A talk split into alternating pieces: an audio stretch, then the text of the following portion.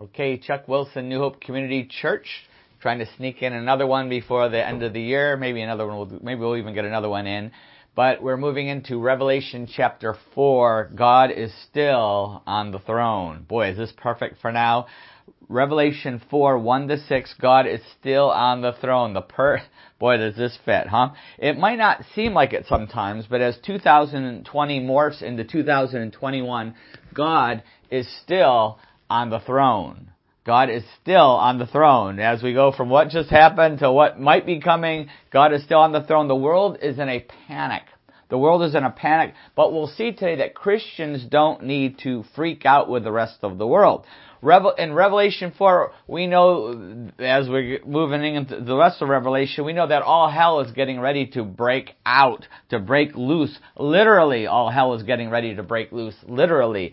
But before it does, God reminds His people, I'm still on the throne. That's a reminder of this. Before something happens on earth, it has to fit with God's purpose and plan in heaven. It has to fit. There, the real Supreme Court doesn't have nine people that are appointed by human beings. There's the Father, the Son, and the Holy Spirit sitting in heaven, and that's the true Supreme Court.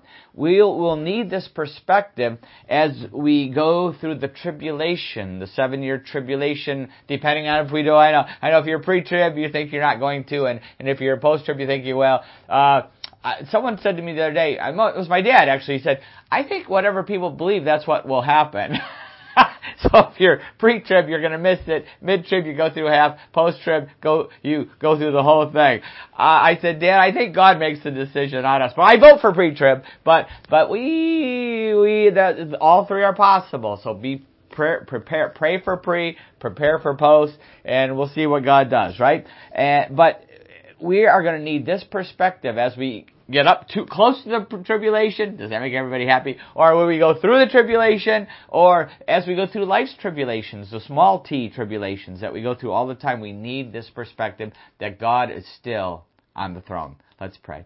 Father, we pray for your mercy and grace. We pray for your Spirit's power to come upon your word and to speak to us and to reach us and to impact us, to convict us, to change and transform us. We pray for that in Jesus' name. Amen. Amen. Okay, so uh, let's read the passage first of all. Revelation 4, 1 through 6. After this, I, I looked, and there before me was a door standing open in heaven, and the voice, and the voice I had first heard speaking to me like a trumpet said, Come up here, and I will show you what must take place after this. So here's a voice, Come on, not down, game show, not come on down, but come on up. Here's the voice, come on up. And then he says, At once I was in the Spirit, and there before me was a throne in heaven with someone sitting on it. And so we see a throne here, a throne. The throne is mentioned 45 times in the book of Revelation. 45 times. Only 15 times in the rest of the New Testament. So that should tell us something. Why? Why is the throne mentioned so many times? because we're going to see that we're going to be going through some, the, the world is going to be going, the church is going to be, the Christians, Jews are going to be going through a very hot time, whether, whether it's leading up to the tribulation or going through the tribulation, hot time no matter what. And God that is making a, a, a, point with a throne that God is still on his throne, that God is still in control. Even when it looks like evil is winning, when it looks like evil is winning, it's not. God says, I'm still on the throne. In fact, the psalmist and David in Psalm 11, listen to what he says way back, thousands of years ago. He says, In the Lord I take refuge. Verse 1, In the Lord I take refuge. How can, how then can you say to me, flee like a bird to your mountain? For look, the wicked bend their bows. They set their arrows against the strings to shoot from the shadows at the upright at heart. When the foundations are being destroyed, what can the righteous do? When the foundations are being destroyed, what can the righteous do? Boy, can we relate to that in the USA today, right? Doesn't it feel like the foundations are being destroyed? They're crumbling. Listen, it's going to get even worse. But verse 4 says, and this is what he comes to, the Lord is in his heavenly temple.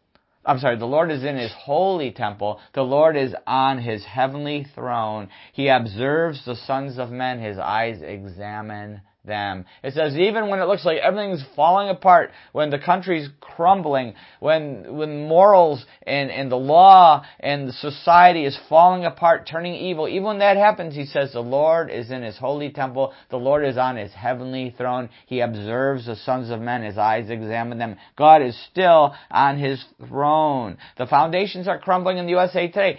I'm guessing it's going to get worse if we look at the Bible. It's going to get worse. But our faith, our lives are not, should not be shaken by this because we know that God is on the throne. Psalm 11 verse 4 with, with what's going on with coronavirus. Look what's going on with the, with the coronavirus and the fear and the experts now are telling us even if you get the vaccine, life will never go back to normal. You're still gonna have to wear a mask and social distance. I'm like, stop. You know, why are we getting this? Why, why, well, should any of us get it then? And, but they're saying this is the new normal. This is how you're going to live from now on. And now they're telling us it could mutate. Oh, it is mutating. And the UK has been already closed off. It's mutating. It's gonna, it, listen, God is still on the throne. God is still on the throne. The economy, many people are losing so much. Many people, some people are losing everything. I have a prediction for you. You can take this to the bank. Take this to the bank. We will all lose everything we have someday. there, there's, I've never seen a, a hearse pulling a U-Haul. It's not going to happen. We will all lose everything someday, but God promises us while we're here to, He promises us treasures in heaven, first of all, if we follow Him, but He promises while we're here, He promises to meet our needs. Not our desires. That's what everybody's freaking out. Everybody I know freaking out are really freaking out about their desires. Their 401ks that are turned to two, 301 and 201 and 101 uh, and 0001 and and they're freaking out about desires, but God's meeting our needs. We we God will meet our needs.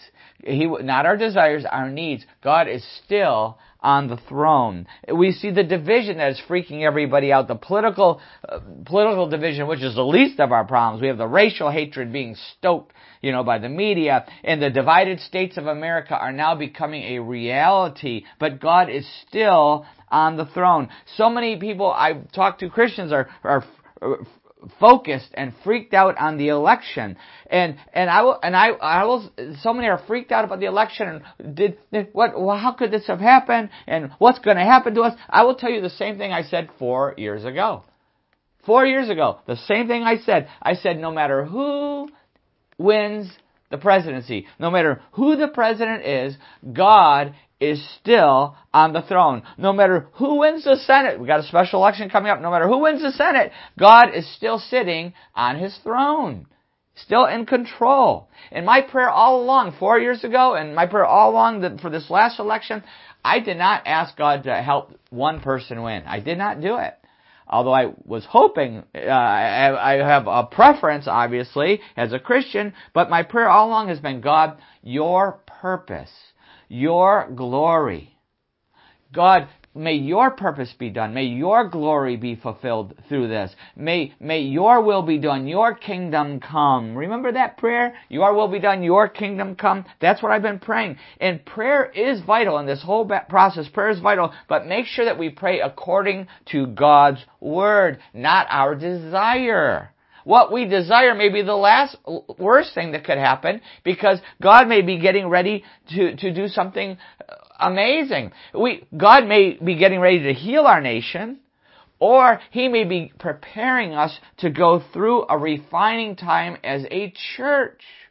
Many times it's the times of persecution, it's the times of adversity that God refines and, and revives His church. And so what we may be desiring may be the opposite of what God wants for us. What we really want, no matter, uh, our prayer is God, whatever you want, what will bring revival, what will refine us, what will refine your church. That's my prayer. What will revive us? What will refine us? What will prepare us for the second coming of Jesus Christ? That's our prayer.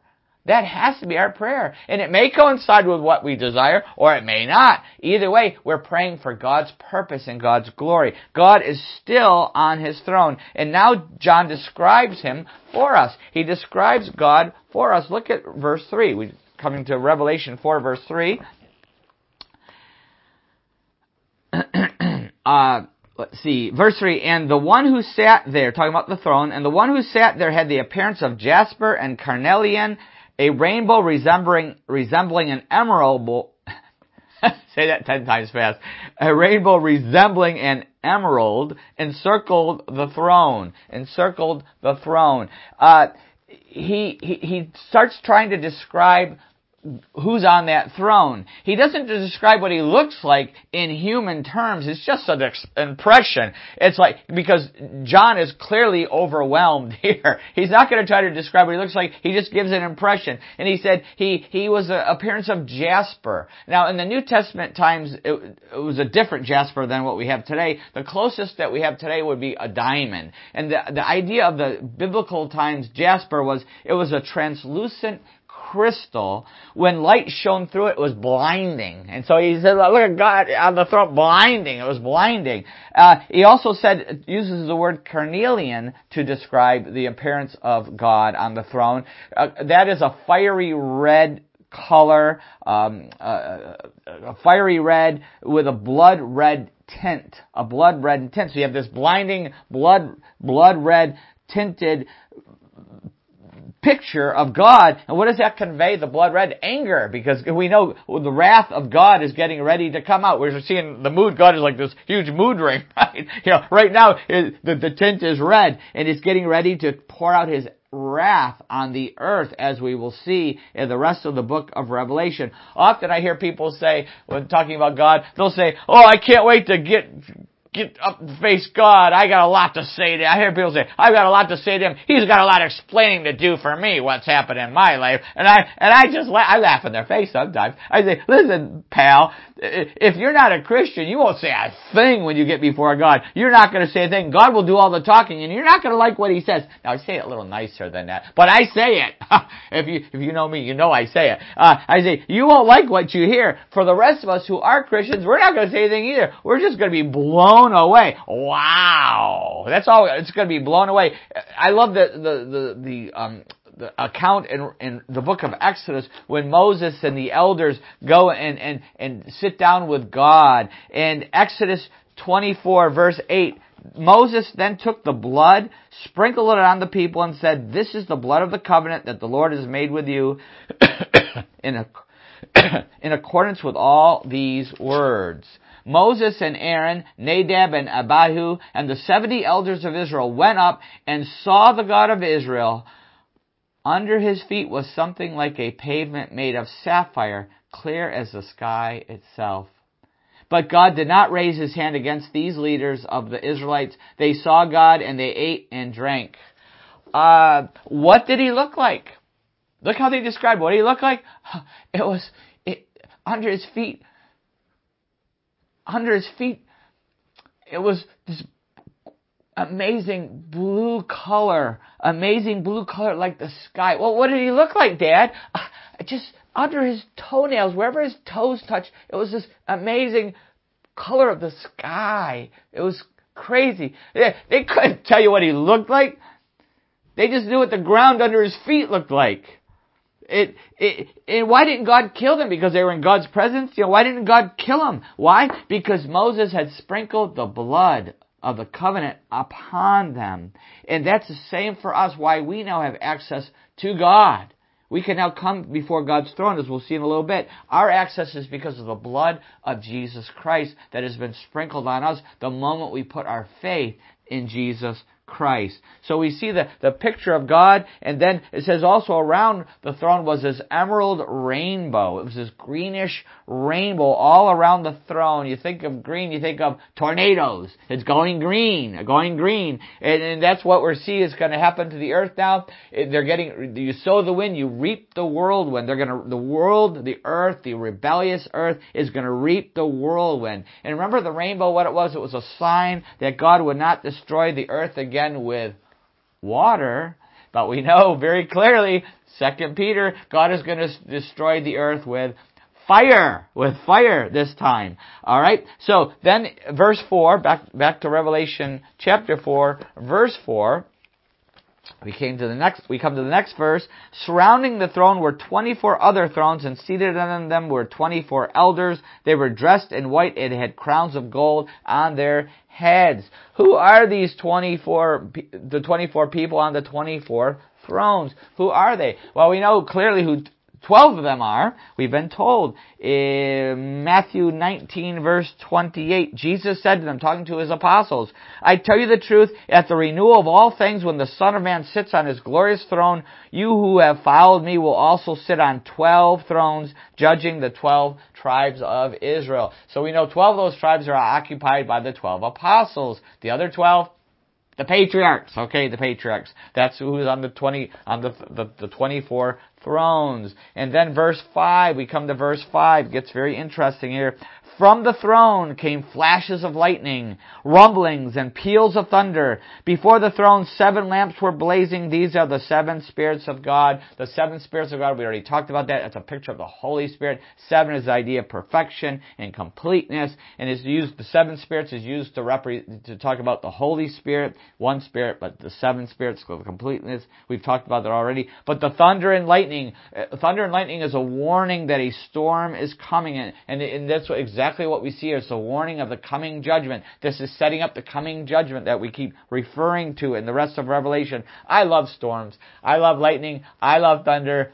I love going out and watching it. I just love it. If, if, if you ever hear that I've been hit by lightning and killed and I'm gone, don't be sad. I died happy. I died happy. I even as a kid, I'd go out and oh, all the other kids, everybody's hiding inside, you know, nervous. I always love lightning and thunder. I just, I just, it's, it just gives us a glimpse of God's glory and His power. Because, and it does. That's exactly what we're seeing on earth is what is happening around God's throne all the time. Till we get the rest of the revelation. That's why I just find it so awe-inspiring. It's a picture of what it's like around the throne of God. And God has given us thunder and lightning as a picture of that. I, just love, I love lightning and thunder. Uh, verse 6, I know you're probably thinking I'm crazy, but I do, I love it. It, it just, it just gives that awe of God experience. Verse 6, also, before the throne, there was what looked like a sea of glass, clear as crystal. And we're going to stop there and pick it up the rest of the next time. But the sea of glass, a sea of glass before the throne.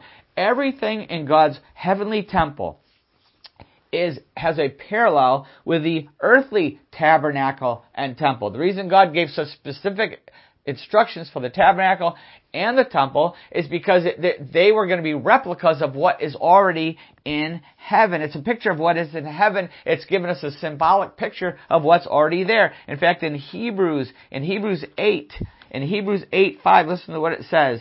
They serve at a sanctuary that is a copy and shadow of what is in heaven this is why Moses was warned when he was about to build the tabernacle, see to it that you make everything according to the pattern shown you on the mountain. Because it's a picture of what is in heaven. We got a little glimpse, this little model, you know, te- you know, the temple, even what, what, what it was when before it was destroyed, first, second time, going to be built the third time. What it was, was still just a small model of what this massive temple in heaven, because God's uh, sitting in that temple, right?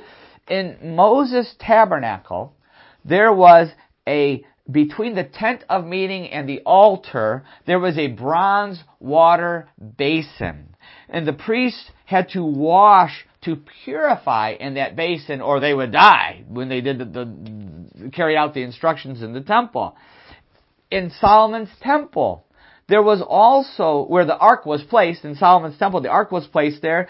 He built a huge bronze water basin that was 30 feet by 30 foot squared and 15 feet deep, and this was called the sea the sea. And the priest had to wash before coming before the altar to offer the sacrifice. Once again, it's all a replica of what is in heaven, the sea of glass. Once a year on the Day of Atonement, Yom Kippur, the high priest would wash in that sea, and then he would take the blood of the sacrifice into the Holy of Holies and sprinkle it on the mercy seat on the mercy seat. On top of the ark of the covenant, there was a mercy seat where God sat and where they, the high priest would meet with God. And that was the, the mercy seat, the seat of atonement at one meant. That's where we get the word atonement. Three English words. They couldn't come up. You know, I think it was Tyndale when he was translating into the English. He couldn't come up with the, the, the one English word, so he made three. At one mint. And that's how he created the word at atonement. And that's what happens when we, when the blood is sprinkled on us and we can come to be, with God, to, before God again. We are now at one again. Sin no longer has cut us off. Jesus died on the cross. And now, now we can, today you will be with me in paradise. Before that, nobody, everybody was kept in Abraham's bosom. They couldn't go into God's presence in heaven because sin was not atoned for yet. But after Jesus died for us on the cross, He took went down to Abraham's bosom and took them up into heaven because now they could be in God's presence because the atonement was carried out. Sin was paid for at one mint. Alright? Hebrews 9. We'll go ahead a little bit. Hebrews 9 verse 11. Where it says, when Christ came as the high priest of the good things that are already here, he went through the greater and more perfect tabernacle that is not man-made, that is to say not a part of this creation. He did, now he's talking about going into heaven, into God's presence, His Father's presence. He did not enter by means of the blood of goats and calves, but He entered the most holy place once for all. Once for all, by His own blood, having obtained eternal redemption. Jesus did this once for all. Yom Kippur, they still celebrate. There's no need. There's no need for Yom Kippur. It's been completed. Jesus, the great high priest, did it once for all. Same thing today. Many Christians celebrate the Mass and, and they recreate the sacrifice of Jesus. And it's not necessary. It's not reality because Jesus already did it once for all. We don't recreate it. We just put our faith in the blood of Jesus Christ once for all. That's why when we take communion now, we're just remembering what He did. We're not recreating it. We're remembering it. Do this in remembrance of me. It cannot be repeated. Verse 22, we go to verse 22. In fact, the law requires that nearly everything be cleansed with blood, and without the shedding of blood, there is no forgiveness. When we put our faith in Jesus Christ, who has died for us once for all, when we, He sprinkled the blood once for all, when we put our faith in Jesus Christ, our hearts are sprinkled with the blood of Jesus Christ, His sacrifice. We are washed by the blood. And now we can come into God's very presence. Because now we have a relationship with God as our Heavenly Father. It's, this is crazy. It's crazy. We take it for granted now. But before this happened, this was unthinkable. It was mind-boggling. It was shocking. Hebrews 4 and Hebrews 4 talks about what has happened now because if we put our faith in the blood of Jesus Christ, His death for us, His resurrection for us, His, His being the high priest, His sprinkling the, the mercy seat, and, and, and making us at one with God, if we put our faith in Jesus, Listen to what it says here. Hebrews 4 verse 14. Therefore, since we have a great high priest who has gone through the heavens, Jesus, the Son of God, let us hold firmly to the faith we profess. For, let us hold firmly to the faith we profess. For we do not have a high priest who is unable to sympathize with our weaknesses, but we have one who has been tempted in every way, just as we are, yet was without sin. Now here we go. Let us then approach the throne of grace with confidence so that we may receive mercy and find grace to help us in our time of need. We can now come before the throne of grace, God sitting on His throne, and we can ask for mercy, which is the forgiveness of anything we've done or do, and we can ask for grace to help us not to do it again. We can ask for that mercy and grace. This is shocking. This is mind-boggling. We can now come right to the throne of God because sitting on that throne is our Heavenly Father through our high priest Jesus Christ who has shed his own blood, not a one lamb. He's the culmination, the, the, the final culmination of that, that, those sacrifices. He sprinkles his own blood on that throne and is made away. Do you have that relationship with God as your Father? You can have that right now. Right now. You can have a relationship with God. You can be at one with God right now through the blood of Jesus Christ by putting your faith in what Jesus did on that cross for us. John 3:16 says for God so loved the world that he gave his one and only son that whoever believes in him shall not perish but have eternal life. You can no matter what you have done in your life, no no matter what shame you carry, no matter what filth, no matter what sin, it can be forgiven. You can be washed clean. You can have a brand new start. You can leave it all behind and have be at one with God through His Son Jesus Christ. You can have life right now. Life starts, life, re, eternal life doesn't start when you get to heaven someday. It starts the moment you put your faith in Jesus. You get eternal life. It's a life that starts in that very blink of an eye, and then it goes on through all of eternity, forever and ever with Jesus in heaven someday. You, you simply have to ask God to live on the throne of your heart. To put your faith in Jesus and give your life to God. Put Him on the throne of your heart. Have you done that? We're going to pray in just a moment. You can do that anytime, right now, when I pray, anytime. You can do it. And as Christians, I want to ask you, are you coming to the throne daily? Let us then approach the throne of grace with confidence so that we may receive mercy and find grace to help us in our time of need. Are we coming to the, the God's throne daily, the throne of grace, realizing that privilege, experiencing the peace at the throne of grace. We walk through a sea of forgiveness to get to God's throne, sea of forgiveness to get to God's mercy and grace. And we need that. We don't have, we don't have to clean ourselves up first. We got to come out our knees to that throne of grace and ask God to clean us up. We don't have to get things right first. Get to the throne. Get to the throne. Maybe you feel like your life is out of whack right now. Probably because you have God is not on the throne of your heart. You know, we get out of whack. We need to put God back on the throne. We need to surrender whatever in our life that we have been resisting or whatever in our life that we've been convicted convicted of and we've been, we haven't been listening, we've been grieving the Holy Spirit. We need to get, put God back on the throne. Maybe we're out of whack because we need a heavenly perspective. We're focused on everything here on this earth and what's happening in our life and what's happening in our country instead of focusing on who is on the throne. God is in control. God has a purpose. The key is to look for God and what He's doing and, and, and, and figure that out. Do, do you realize that God is still on His cosmic throne? Yes, it's going to get crazy. Yes, the USA is not going to survive. I'm going to tell you that. I don't know when. We have a window of grace right now. We don't know, but we know in the book of Revelation the European Union and the Antichrist is running the show. We know that. Maybe we're absorbed in the European Union. We don't know, but we're not the lone superpower anymore. No matter if whatever we're, whatever we're like, wherever we are, we are now under underneath a whole different rule. We're not independent in charge and running the world, running or, you know running the world. The USA is going to something's going to happen. Something's going to happen. Uh, you you think you're upset about the elections and you know the, the election what just happened? Are you upset? Wait until the Antichrist is elected. He's going to be running the earth and the European Union, the revived Roman Empire. He's going to be running that. And the USA is going to be under his thumb. The whole world is going to be under his thumb. You think you're upset about the election? Wait till he's running the show.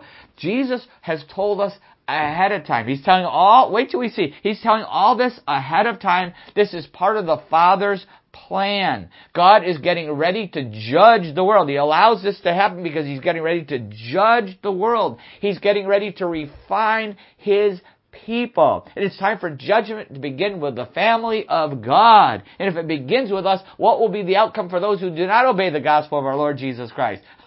They'll be hell to pay. That's what it will be. But it's going to be hard. God is going to judge. He's going to refine the church. Why? Because He's preparing us for the second coming. That's why we got to go through so much. He's preparing us for the second coming. He's refining His church. And Jesus has told us all this ahead of time. It's part of His plan. He's telling us all this ahead of time. It reminds me, well, in John 16:33, in John 16:33, Jesus said, tells his disciples, he's just getting ready to be crucified. He's just getting ready to die. And things, the disciples' world is getting ready to crumble. It's going to fall apart. The crucifixion, which is going to look like total defeat to them, total defeat. But he says something to them that he's saying to us today. Jesus said, "I've told you all these things." I, I have told you these things so that in me you may have peace. Jesus says to the disciples, I have told you these things so that in me you may have peace. In this world you will have trouble, but take heart, I have overcome the world. Jesus is telling us the same thing. I'm telling you all this in Revelation so that in me you may have peace. In this world you will have trouble. Just wait till we get to the rest of Revelation. But take heart, I have overcome the world. The, in the end times, the Christians, we are going to face intense times as we go to the time of Revelation. Now is our time, just as the apostles, now is our time to take up our cross. Most of the world is already doing it. The USA is getting all whiny because we've got a little bit of pressure. Most of the world is already under intense persecution. Look what's happening in the Muslim countries. Look what's happening in the communist China. Look what's happening in in uh, Africa with with, with the, the, the, the Muslim radicals attacking. Look what's happening in the Middle East. It's happening everywhere. But it's our time to take up our cross. But this is the beginning of victory. It looks like defeat, just like the crucifixion of the disciples, but it was the beginning of their victory. The victory of the resurrection of Jesus Christ. This is the beginning of our victory, the return of Jesus Christ. God is on the throne. Let's pray. Do you have that peace today that God is on the throne? Maybe as Christians, we need to make sure we're keeping Him on the throne. We're not hijacking the airplane. We're, we're putting Him back into control. Give it, surrendering our lives daily to Him to His purpose, for His glory. Our prayers are like, God, do this, do that. This is what I want. Give me, give me, give me. You know, you know, Santa Claus list. No, it's God. What do you want? What is your will? What is your purpose? What will bring you glory? What will refine your church? What will revive your people? That's our prayer. Putting God back on the throne, surrendering to Him, to His will. And while we're praying about that, I want to talk to those who have maybe never put their faith in Jesus. You need to come to the throne and put Jesus on the throne of your heart. To give our, our heart, our life, to put our faith in Jesus Christ, to put Him on that throne of our heart. Have you ever put your faith in Jesus?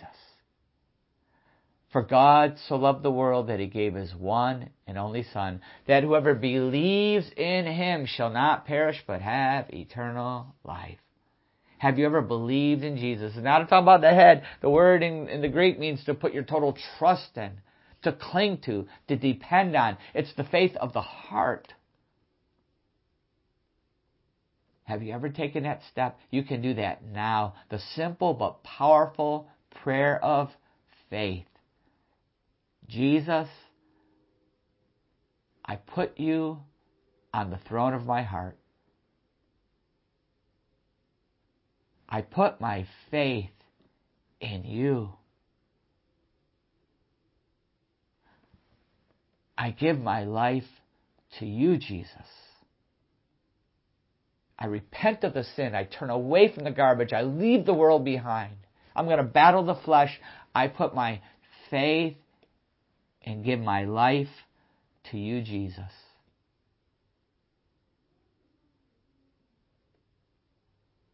Father, I pray that every one of us would experience daily Jesus on the throne of our heart. And I pray that we would all come before you daily to the throne of grace and receive your mercy and grace daily for whatever tribulations we're going through in this life and preparing us for a much bigger tribulation. I pray that in Jesus' name. Amen. Okay, boy, is that perfect? This passage perfect as we go into the new year and who knows what's coming, but is it perfect after what we just went through and what we could be facing? Is it perfect? God is on the throne. Next time we're going to look at worshiping at the throne of God. Next time. God bless.